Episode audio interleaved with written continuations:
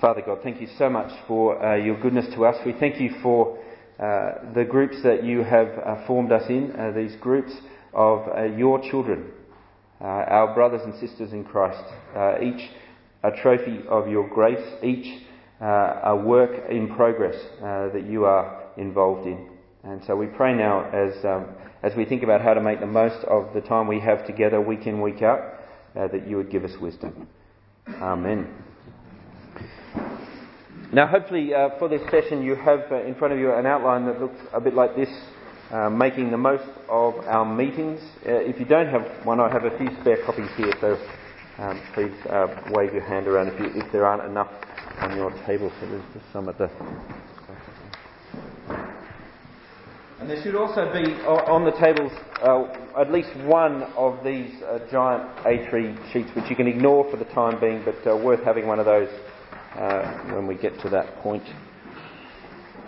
Uh, over the next, uh, well, just short of an hour, I want to encourage you uh, in the art of uh, leading a small group meeting. I use the word art advisedly. It's not a science, it's an art. Each of you will do it uh, differently. And uh, like any great art, it takes time uh, to develop uh, that art. Uh, but le- meeting week in, week out is the essence of what it means to be a small group. Uh, to state the obvious, we are a group of brothers and sisters who have committed to gather week in, uh, week out, and that is remarkable. Uh, gather together to hear God speak, to speak His word to each other, to respond in prayer, and it's a big commitment. Uh, basically, those people in your group are saying, I will meet with you week after week after week over the next few years. I'll commit to do that. And I reckon as a leader that's quite humbling. Uh, that your group would covenant to do that under your leadership. I'm prepared to meet in your home or wherever your group may meet and have you lead me uh, over these uh, years as we do that together. And I reckon while it's humbling, it should also drive us to want to make the most of the time that people are willing to give up uh, week in, week out. And so that's what we're going to start to do uh, this morning. This is really part one of uh, making the most of our meetings. Uh, when we meet later Uh, in this coming year, we'll, we'll look at uh, part two. But just for a moment, I want you to, uh, if you need to shut your eyes to do this, uh, feel free to do that. Otherwise, uh, you can just imagine. Picture, uh, f- for a moment, it's that time of the week again uh, for your group to meet, whether that's midweek, whether that's Sunday morning for the students. Uh, any moment, the group will start arriving. Uh, you've done the prep work on the passage. You've listened to the sermon uh, a number of times. Uh, you've got it straight, you've set out the chairs, someone's bringing food for the students, donuts are on the table. Uh, you've taken those uh, last one or two uh, calls just before Bible study, people saying they can't make it, and uh, you're ready. Uh, the knocks on the door begin. Fred is first, he's always first. Uh, he comes straight from work, he seems to live there. Uh, Mary and James are next, they're back after a few weeks away visiting grandchildren. Uh, next comes Jill and Ruth, both postgrad students who share a house together, and so on and so on over the next fifteen minutes. The, the dozen or so people that form your group have all made it. Uh, they've all come from different days, uh, different contexts, with different things on their mind, but they're here. Uh, you're together. And the clock uh, hits eight o'clock. And you uh, you break into the buzz of conversations, or for the students you break in as uh, Peter stops uh, speaking, and uh, you've got those moments now ahead of you. It's time to begin, and over the course of the next hour or so, God is going to speak, uh, and He'll use you to lead that process of seeing His gospel, as it says in Colossians, bear fruit and multiply in your front room. Uh, and He does that with the overall goal, uh, again in Colossians, wonderfully captured for us. And you can see it there on uh, your outlines, Colossians two, six and seven, that those around you who have received Christ as Lord will continue to live in Him. Or to put it another way, God's goal as uh, He speaks and through your leadership in your group is to cause uh, you and those around you to become mature in Christ, perfect in Christ, fully grown disciples who look like the one they follow. Uh, that's the purpose of this next hour, to be more mature in Christ than when you arrived at the doorstep. Uh, it's a long-term project. It doesn't happen just over that hour. It's one that uh, God says in Philippians He intends to finish. Uh, he who began a good work in you will carry it through to completion. Uh, but the question before us, as things do quieten down just after eight on a Wednesday or eleven a.m. uh, on a Sunday for the students, How can I make the best use of the next hour to be about that work of seeing these people leave my house or wherever you might meet uh, more mature in Christ? And I think to do that, you need to be. Uh, there's three things that you'll need to be, and you can see them on the sheet. Uh, they're hardly revolutionary, uh, but these are the three things. We're going to focus on one of them, uh, but here are the three. Uh, firstly, you need to be confident. And not in yourself. It doesn't mean you have to be an extrovert. It doesn't mean you have to be an entertainer, a comedian. Uh, you have to be confident in the word that God is speaking to your group. Uh, we looked at this uh, on the launch night, Isaiah fifty-five, verse eleven. My word, says God, that goes out from my mouth, it will not return to me empty, but will accomplish what I desire and achieve the purpose for which I sent it. When God speaks in your group, it's a purposeful word. He intends Uh, to achieve what he set out to do when he spoke. Uh, so you need to be confident of that. Uh, what you have is a powerful, purposeful word. Uh, secondly, uh, you need to be dependent. Uh, you need to be prayerful. And I reckon, uh, uh, even speaking as, as sort of a, a preacher, someone who prepares sermons, that's that's something that easily sort of slips to the side as we sort of do the hard work of preparing to lead a Bible study. It's praying. Uh, praying over the passage that we are going to uh, speak about together. Praying for yourself as you lead that process, uh, praying for your group individually, and we'll speak about that more as we go along. So there's the first thing, you need to be confident, uh, you need to be dependent, uh, but thirdly, and this is the one I think we neglect, you need to be a leader. Uh, the, that's what you've been called to be in your group. You're not just one of the group, uh, you are the leader of the group.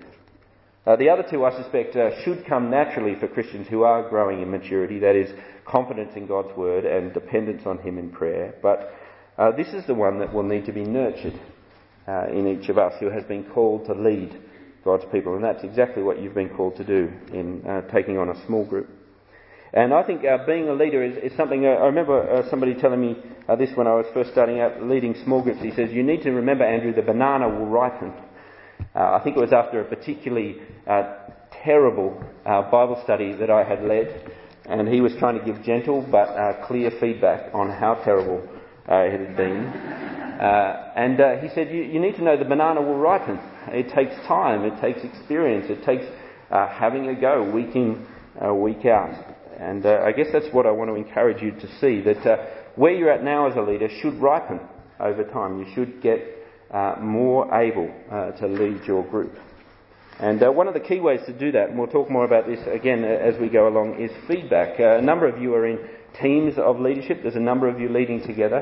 Uh, are you in the habit of giving that sort of uh, gentle uh, but clear feedback? Uh, otherwise the banana is not going to ripen. Uh, so be in the habit of doing that for one another. Uh, as I said, more on that, uh, that sort of feedback process uh, in a little while. But there's the three things. Uh, be confident, be dependent, uh, be a leader. And it's leadership that I want to focus on uh, now when it comes to making the most of your meetings. Let me give you um, two principles of uh, small group leadership. Uh, two principles that I think underpin the process of uh, leading a small group discussion.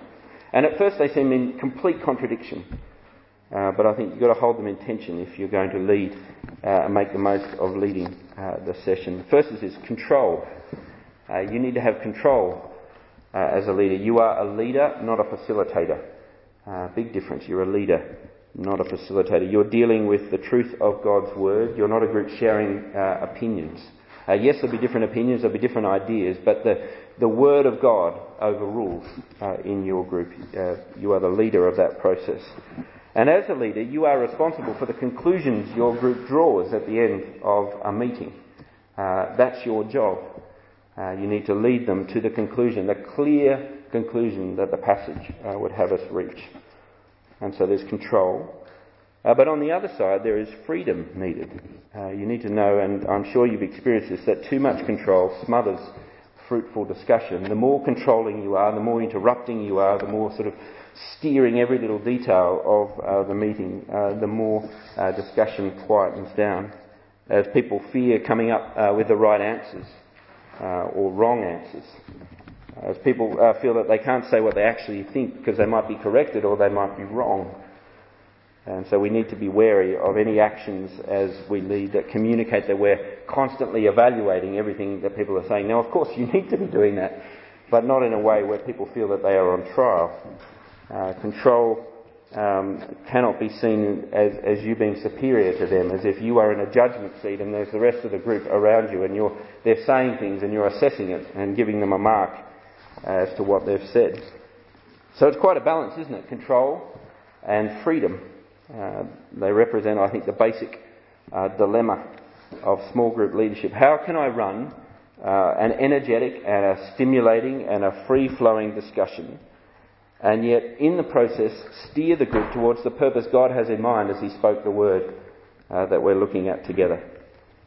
And so for the rest of this session I want to un- outline uh, our strategy, not the only strategy, but our strategy uh, for leading a group safely through that tension, so that you can make the most of each meeting. And so here it is, a strategy for small group leadership. It's hardly groundbreaking, again, but here it is. Uh, I reckon uh, small group leadership, small group meetings, uh, that hour or hour or so that you have together weekly, is, uh, is like leading a group through a hike uh, in the Peak Districts. Uh, it requires leader preparation. It requires group preparation. Uh, it requires, and this seems obvious but is often forgotten, heading off in the right direction. Uh, it requires you to keep things going, uh, keep the group walking, and it requires uh, arriving at the campsite that you intended to arrive at. Uh, now, I got that metaphor of uh, group meetings being like a hike uh, from uh, the, the book Growth Groups that I know many of you have done. Let me, let me quote from that now. I think the quote is on your outline there. Like a small group discussion, uh, leading a hike involves a balance of control and freedom. It is reprehensible for the leader not to be well prepared, with clear directions and resources to reach the campsite. Likewise, the hiking party must be adequately prepared, although usually there will be within it various levels of expertise. And during the hike, the leader will need to keep motivation high and be firm in pushing on towards the final destination. Whatever else happens, the leader needs to keep studying the map and checking the landmarks. The guide needs to keep control. But this is a hike, uh, not a forced march at double time with a full pack and a sergeant barking orders. Uh, the group can set its own pace and to some extent uh, stop at points of interest along the way. Uh, the new hikers can learn a lot from old timers who often know the terrain even better than the leader. Uh, sometimes they would like to get off the beaten track and find a new way home. To enjoy the experience and to come back for more, they need a fair degree of freedom. And so there it is, that control and freedom again.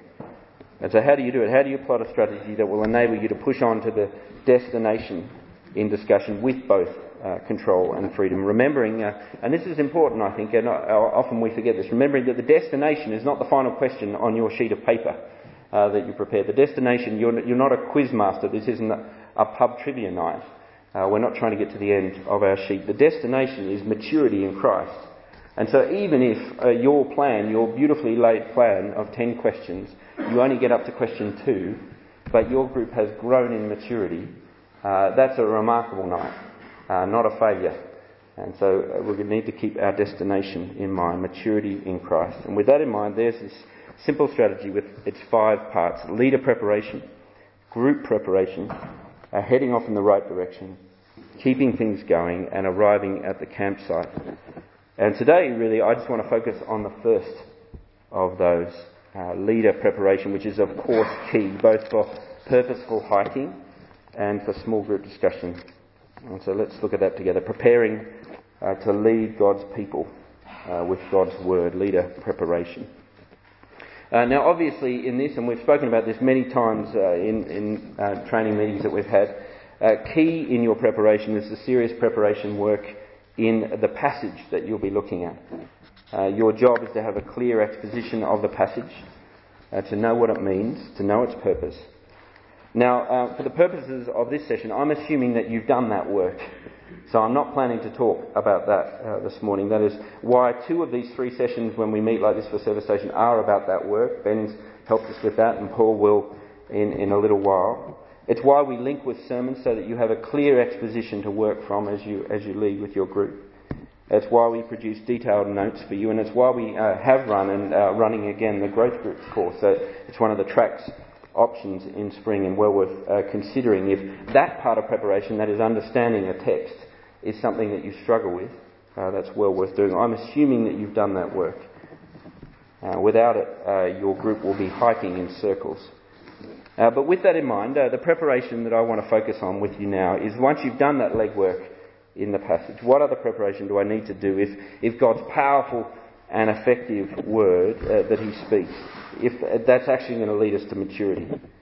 I mean, surely if, if we are confident in God's word that it is purposeful, that if I've understood, say, the ten verses that we're looking at tonight, and I'm ready to lead a discussion on those ten verses by asking questions that will help people understand the meaning that I now get, uh, surely that's all I need to do to prepare. Well, I want to say, if that's uh, where you're at, then that is a completely inadequate uh, preparation for a small group meeting. If all you've done is understood the passage and got some questions that will help people understand the, the words in the passage, uh, then you haven't really even begun uh, to prepare properly. And what we need to keep in mind, even as we do that legwork in the passage, having done that exposition work, is, why has God spoken this word that I now understand? Uh, you remember the purpose that we've stated a number of times already. He speaks that word to your group that you may present each other mature in Christ. He speaks his word to change you and those around you to be more like him.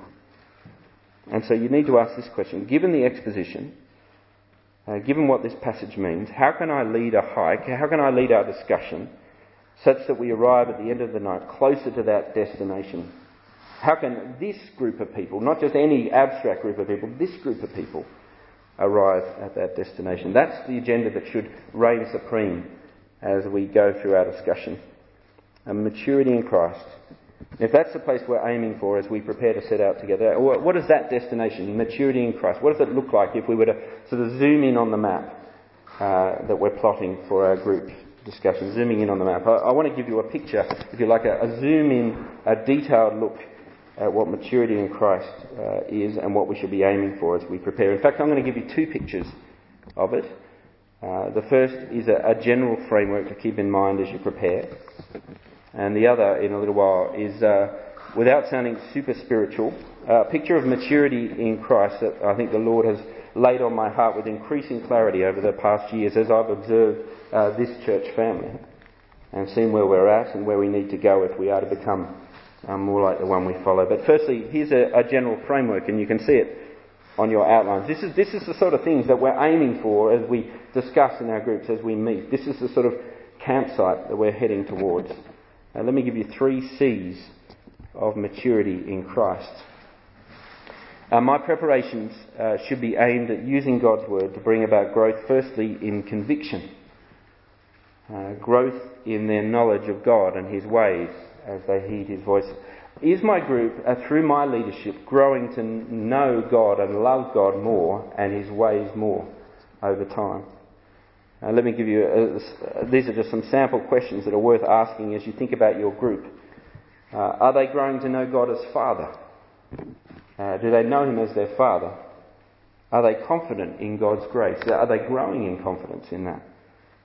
Uh, are they convinced that God has made himself known in the Bible? Are they convinced that that's how he makes himself known? Uh, do they understand the sonship of Christ, that he is God's son? Are they understanding more and more God's work of redemption through the death and resurrection of Jesus? These are the big convictions we want them to have. Uh, are they growing more and more free from human religion and legalism? Are they understanding and appreciating uh, the abiding presence and work of the Spirit of God in their lives? Is Jesus Christ uh, their Lord of all they do? Is his lordship seen in the, the whole sphere of their life? Do they understand that he is Lord of all?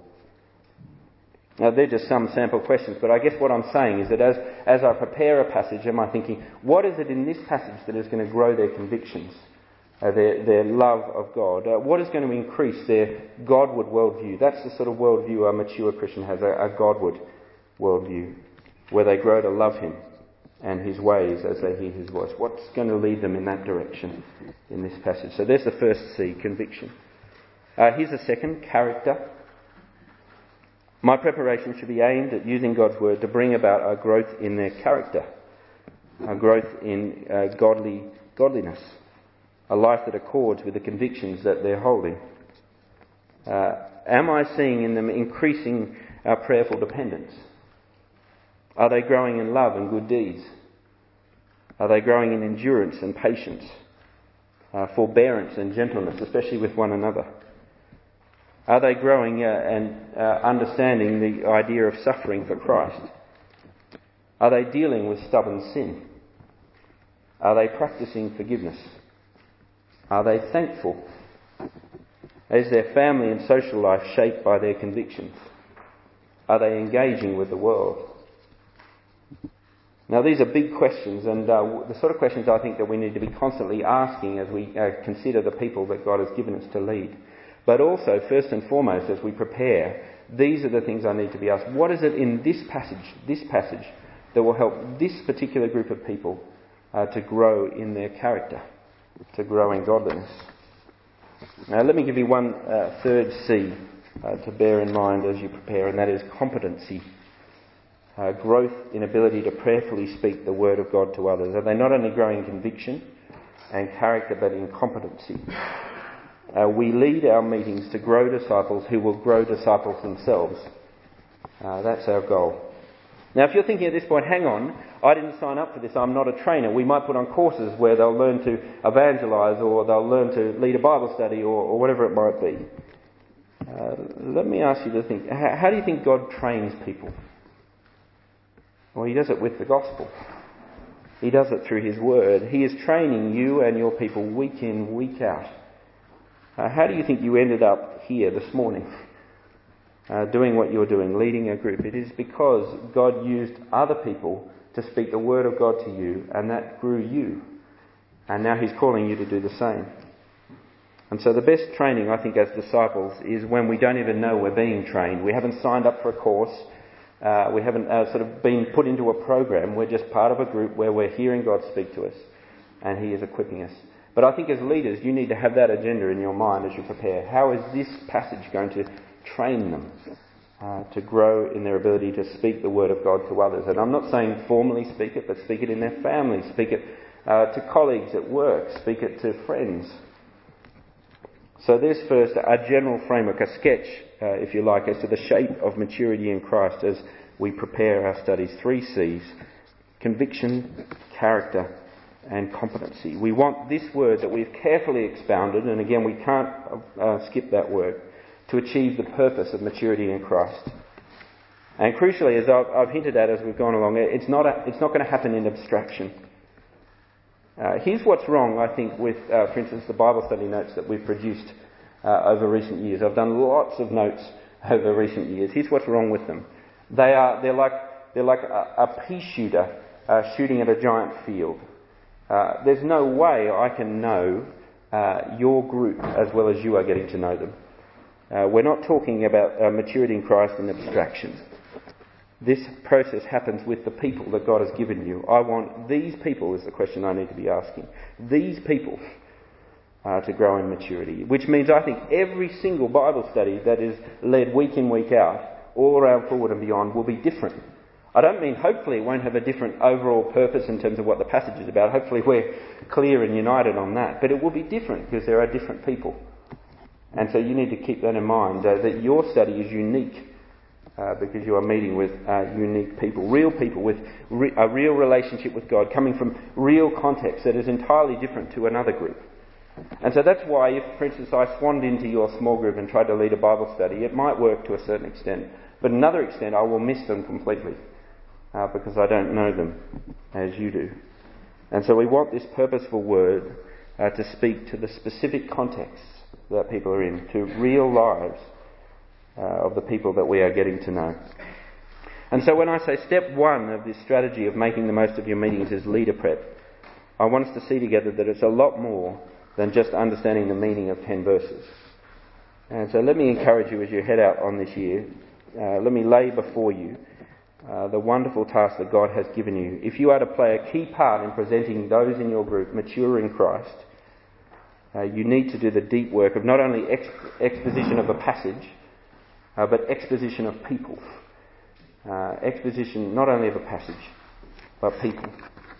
I want you to consider as you prepare uh, week in, week out, that you have two books open on your desk or wherever it is that you prepare. Uh, you have God's Word that sits in authority over your group, because God is a kind and good God, and the Word He speaks is a good Word. Uh, you have people who you want to see grow in maturity in Christ, and you have the book of their lives open as much as you know. And those two need to come together. If you are to prepare well, that book needs to be open. And with that in mind, uh, here's a few things uh, to consider. Uh, things that are obvious, you'll know it in your own life. Uh, people's agendas and God's agenda uh, do overlap at points, but uh, often uh, they are not aligned. And so our job as we prepare is, how can I bring the agenda that God has uh, and the agenda that uh, the people that He's given me to look after in line? Not, not His agenda moving across to theirs, but them moving over to Him. Uh, people who come with all sorts of influences as they meet week in, week out, all sorts of ideas already, experiences they've had, uh, hurts, convictions, hopes, biases. Uh, they come with a real life, uh, which is already in a state of change. All sorts of things in our lives are changing all the time, and here we are, we're coming into a word that's calling us to change again. Uh, we're reluctant to change, we need to be aware of that. And so you will not make the most of your small group gatherings if you're only committed to being a student of one book, and not the book of the people that He's given you to care for. Uh, the more we understand where our people are coming from, uh, where they hope to be, uh, the better we can uh, help them be aligned with God's agenda. Uh, here's a, a very small, simple example. Where if a member of your group, and I'm sure this never happens in your groups, but it's happened in mine in the past, becomes erratic in coming along, they're not there every week, um, we might want to hold off in the, what I used to do, the classic guilt trip. Uh, take them to Hebrews ten and say, let us not give up meeting together, let's be in the habit of meeting together, what are you doing, it's there, it's written there. Um, especially when, if we knew them, we'd see that the underlying problem could be all sorts of things. It could be poor health that they've not spoken of, it could be workaholism, it could be depression, it could be marriage struggles, it could be all sorts of things that makes it difficult for them to be there. Not as simple as just uh, pick your game up. Uh, that's where God needs to go to work, the underlying issues, not the symptom of poor attendance. And so let me uh, encourage you, it is worth thinking about your group, maybe have them in your mind right now, the sort of things that you would really want to know about them if you were to help them mature in Christ. What are the sort of things that would be good to know about someone that you care for and that God has given you to love? Uh, you might want to know about their family life. Uh, you might want to know about church background, perhaps if they're new to Fullwood.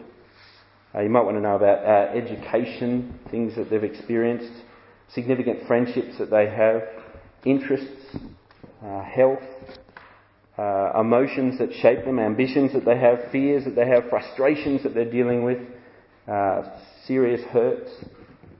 Uh, you might want to know about uh, their financial situation.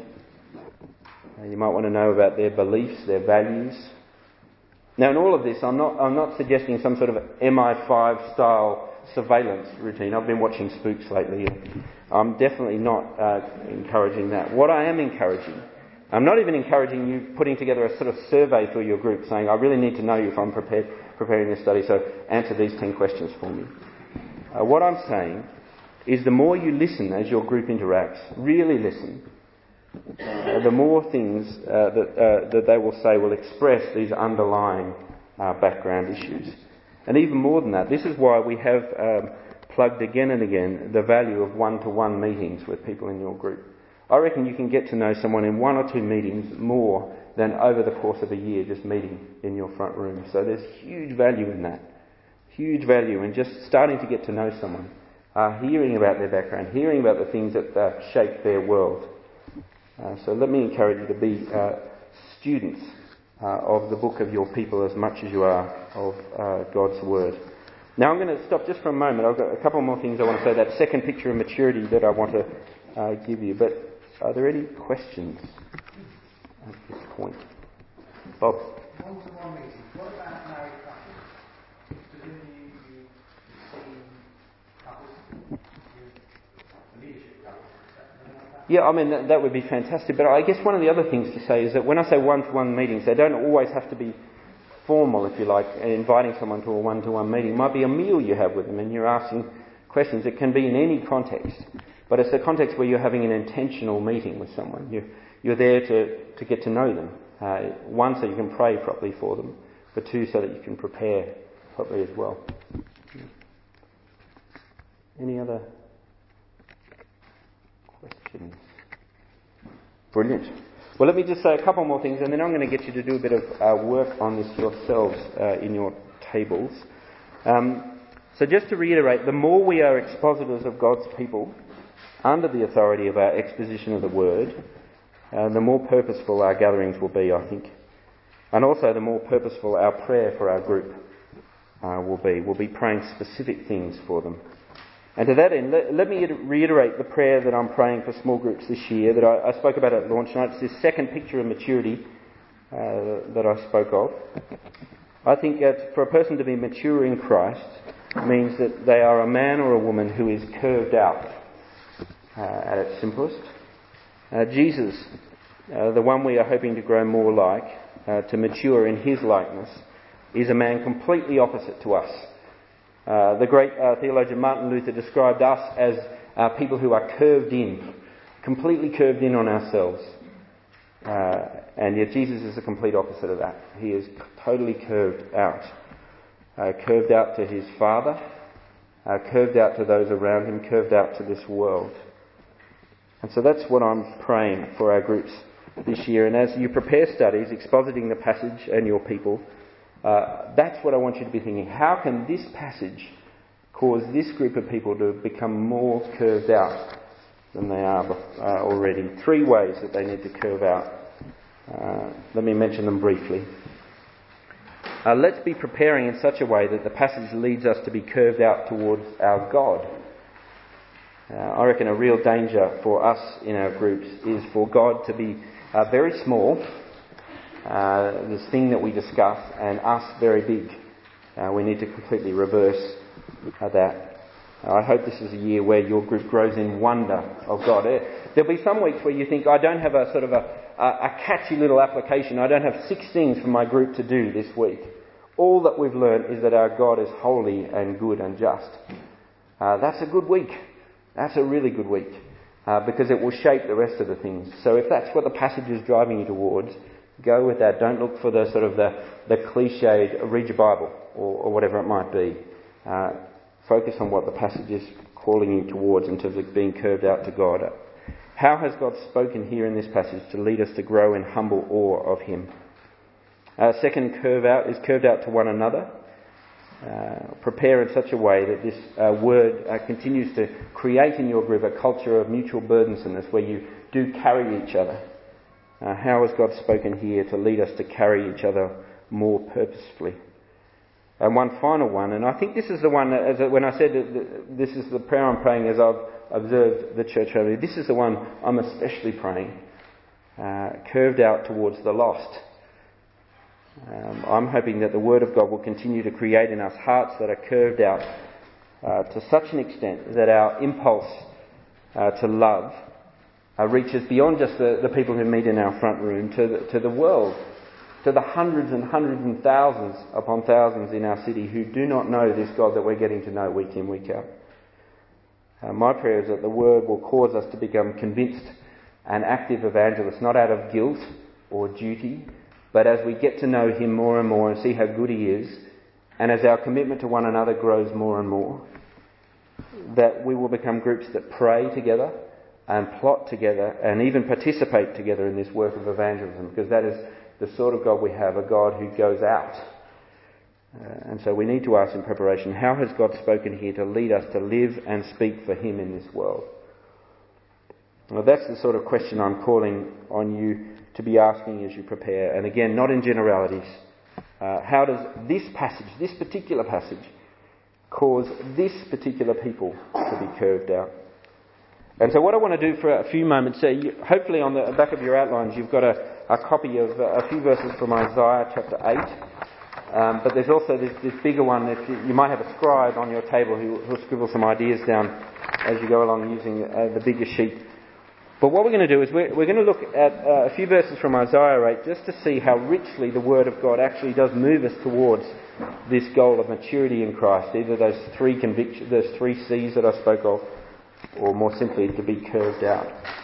And so uh, Isaiah is uh, what we're going to look at. Uh, I might just get someone to read that out. Peter, are you willing to read that for us?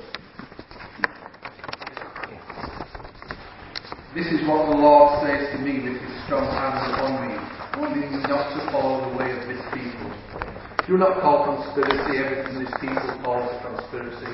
Do not fear what they fear, and do not dread it. The Lord Almighty is the one you are to regard as holy. He is the one you are to fear. He is the one you are to dread. He will be a holy place for both Israel and Judah. He will be a stone that causes people to stumble and a rock that makes them fall. And for the people of Jerusalem he will be a trap and a snare. Many of them will stumble. They will fall and be broken. They will be snared and captured. Bind up this testimony of warning and seal up God's instruction among my disciples.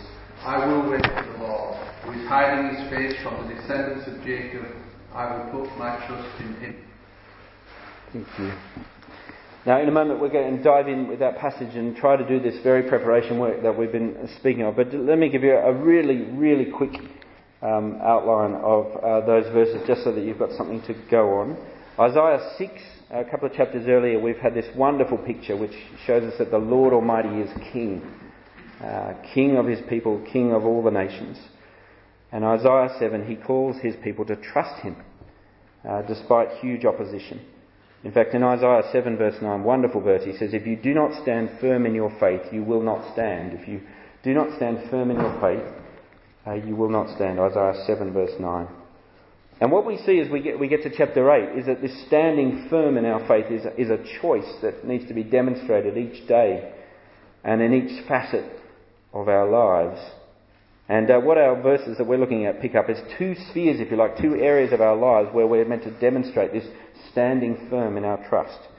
Uh, they are our, what we put our security in and the things that we fear. And so verses twelve and thirteen, it's uh, our security. Uh, Isaiah says, don't call conspiracy everything these people call conspiracy. Now this word conspiracy could easily be translated treaty or uh, security. Don't call security what these people call security. Uh, in this case, it was the surrounding nations. As these sort of big opposition came against them, they were starting to be tempted, and they were doing this, to to uh, put their security in other nations that might support them. And, and God is saying, don't do that. Don't put your security in other things. And there is a huge challenge for us, and I'll leave you to maybe talk about that on your table. What is what is it that we're meant to learn from that challenge? Don't call conspiracy everything these people call conspiracies. We are told that the Lord Almighty here is our security. Uh, let me give you a verse to jot down as, as you look at that area of security and you chat in your tables in a moment. First Peter one.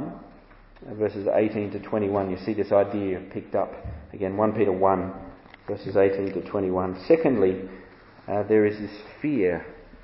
Uh, Isaiah says to them, don't fear what they fear, the things that shape them, the fears that shape the way they think and live and act.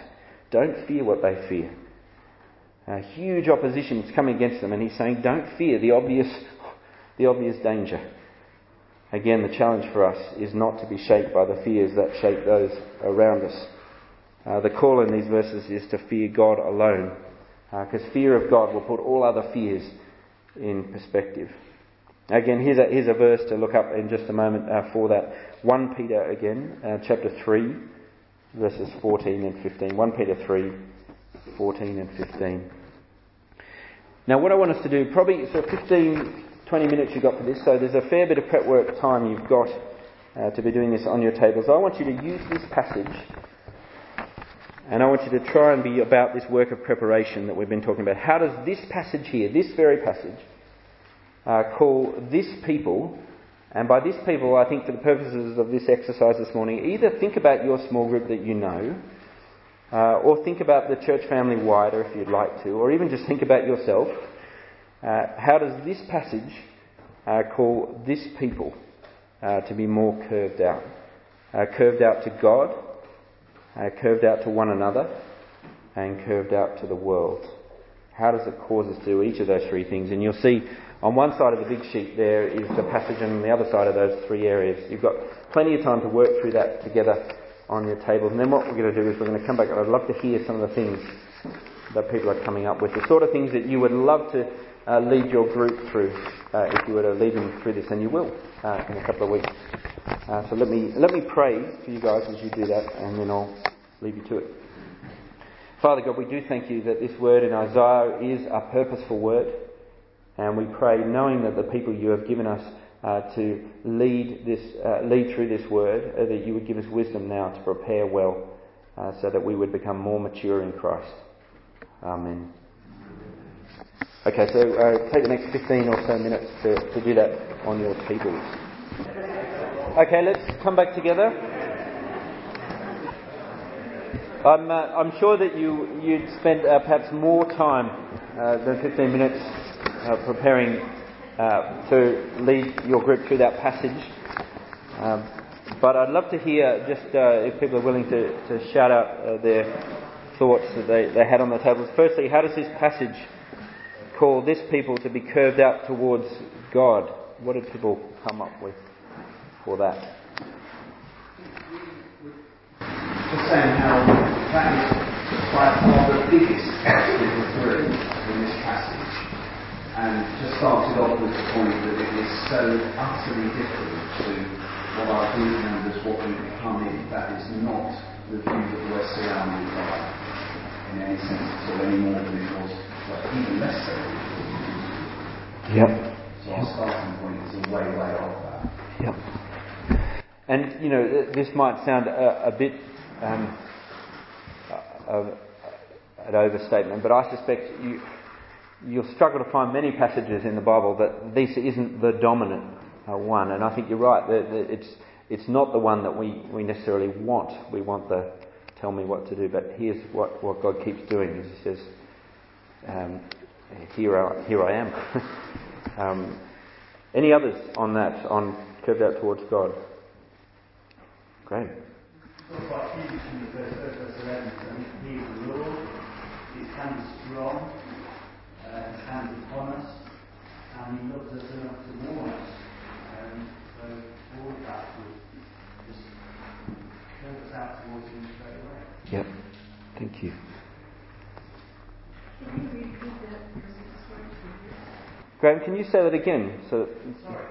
Yeah, it's fourteen to verse eleven. Um, so He is the Lord. Uh, his hand is strong, His hand is upon us, um, and He loves us enough to warn us. Um, so that would just automatically, you know, draw us to Him. Brilliant. Thank you. I, I, I, for me, part of the challenge on, on this first one, being curved out towards God, is follow-up.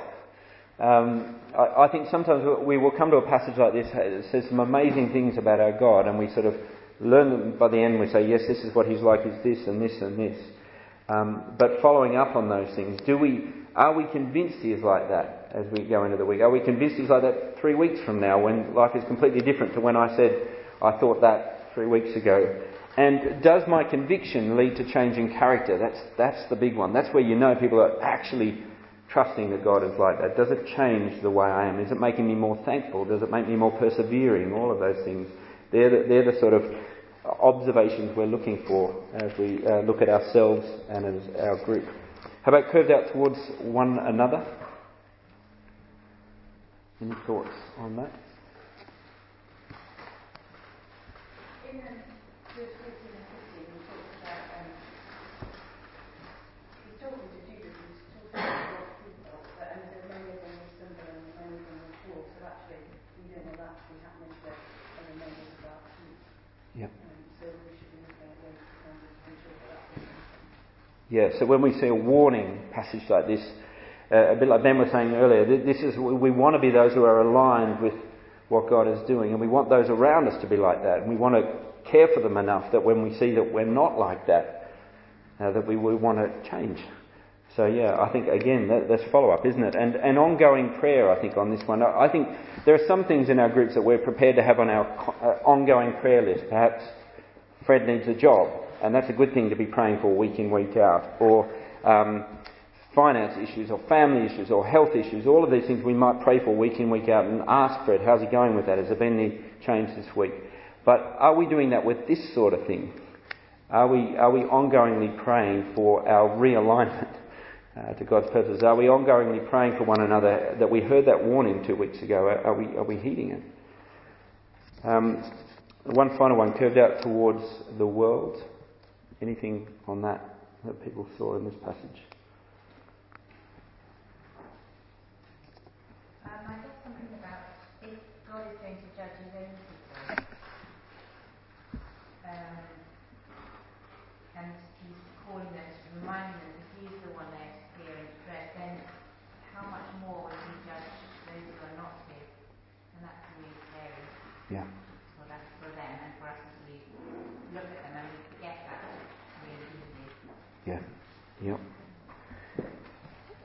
I'm always struck by um, uh, Paul's words in, I think it's in Philippians, where he where he's speaking of people in that very sort of danger that this passage speaks of, and he says, "I now say with tears that many live as enemies of the cross of Christ."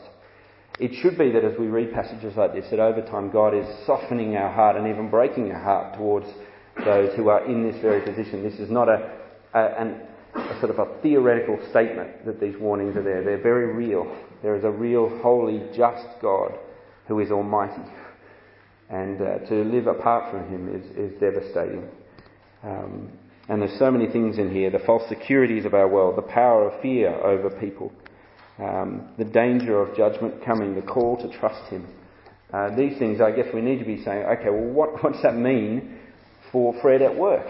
What's that mean for, what's it, what's, what's it going to do for me now that I know that about him? I already knew it about him, and now God said it again tonight. Uh, that should that should disturb my heart. Um, uh, just before we finish, I'll give you an example of that. I've been working on um, uh, Hebrews uh, five and six this week for uh, a sermon on Sunday night. When one of the things it warns of is that the danger for people who uh, are believers, who who know all of this, who tasted the goodness of God, and slipping away from that, to, that they could get to a point uh, that they can never return from. And uh, as I'm reading that, I'm thinking, yeah, I've got to make sure that we all hear that loud and clear. And I'm I'm sitting there at uh, church family prayer on Wednesday night, and I'm thinking, that's my brother. Uh, we were at uh, youth group together. We went uh, we, we, for years together. We prayed together. We sung together. Now he is completely adrift. Uh, I'm not meant to read a passage like that and be okay with that. Uh, that's meant to stir me again. I'm, I've got to do something about that. Actually, God's got to do something about that, but I've got to come before him Uh, in prayer and uh, do what he's asking me to do. So I think that's what we want our, the passages that we look at together to stir us to to pray more and to actual action uh, together. Uh, let me wrap up uh, very briefly uh, just to say that uh, again, as I've said before, God speaks his word to lead us to maturity in Christ. As I prepare, I need to do so with two books open: the authoritative Word of God, and under that the book of the people I've been asked to care for. And that means each study uh, in a room like this is going to be different because there are different people involved. Uh, the more we are expositors of God's people under that authority of his word, the more purposeful our meetings will be. So make it your ambition to prepare that way uh, this year. Uh, next time we get together, we're going to look at the other four steps of making the most of our meetings: group preparation, heading off in the right direction, keeping going, and arriving at the campsite. Um, but in the meantime, let me commend two things to you. Firstly, if If, in terms of preparing, especially preparing a passage and even thinking about how to prepare with your people in mind, is something you'd like to work on, and I hope it's something we'd all like to work on, do consider going along to the Growth Groups uh, stream uh, in uh, January to March. That would be a great way to be more equipped in this. The other thing is that I'd like to encourage you to be open to being coached as a leader, and that, that I'm going to be trying to do a bit more about that, uh, uh, of that, not not as an expert, but as somebody who can sort of observe and come beside, and I know others will be as well. Uh, let me say that that's what I'm hoping to do. If you're saying, I don't need to be coached, um, please come and tell me, and that's fine, um, and we won't we won't do that. But um, otherwise, the default, I'm assuming, is that we, we'd like to coach each other uh, so that the banana ripens. Um, let me pray. Father God, thank you so much uh, for your goodness to us. Thank you that you do speak a word that is purposeful. You know us better than we know ourselves. You know our groups better than we know them. And so we do pray that by your word and through your spirit you would change us this year. Amen. Well, let's uh, take another break uh, for a few minutes, uh, refuel if you need to with uh, treats and drinks, and then uh, Paul will take us through Isaiah.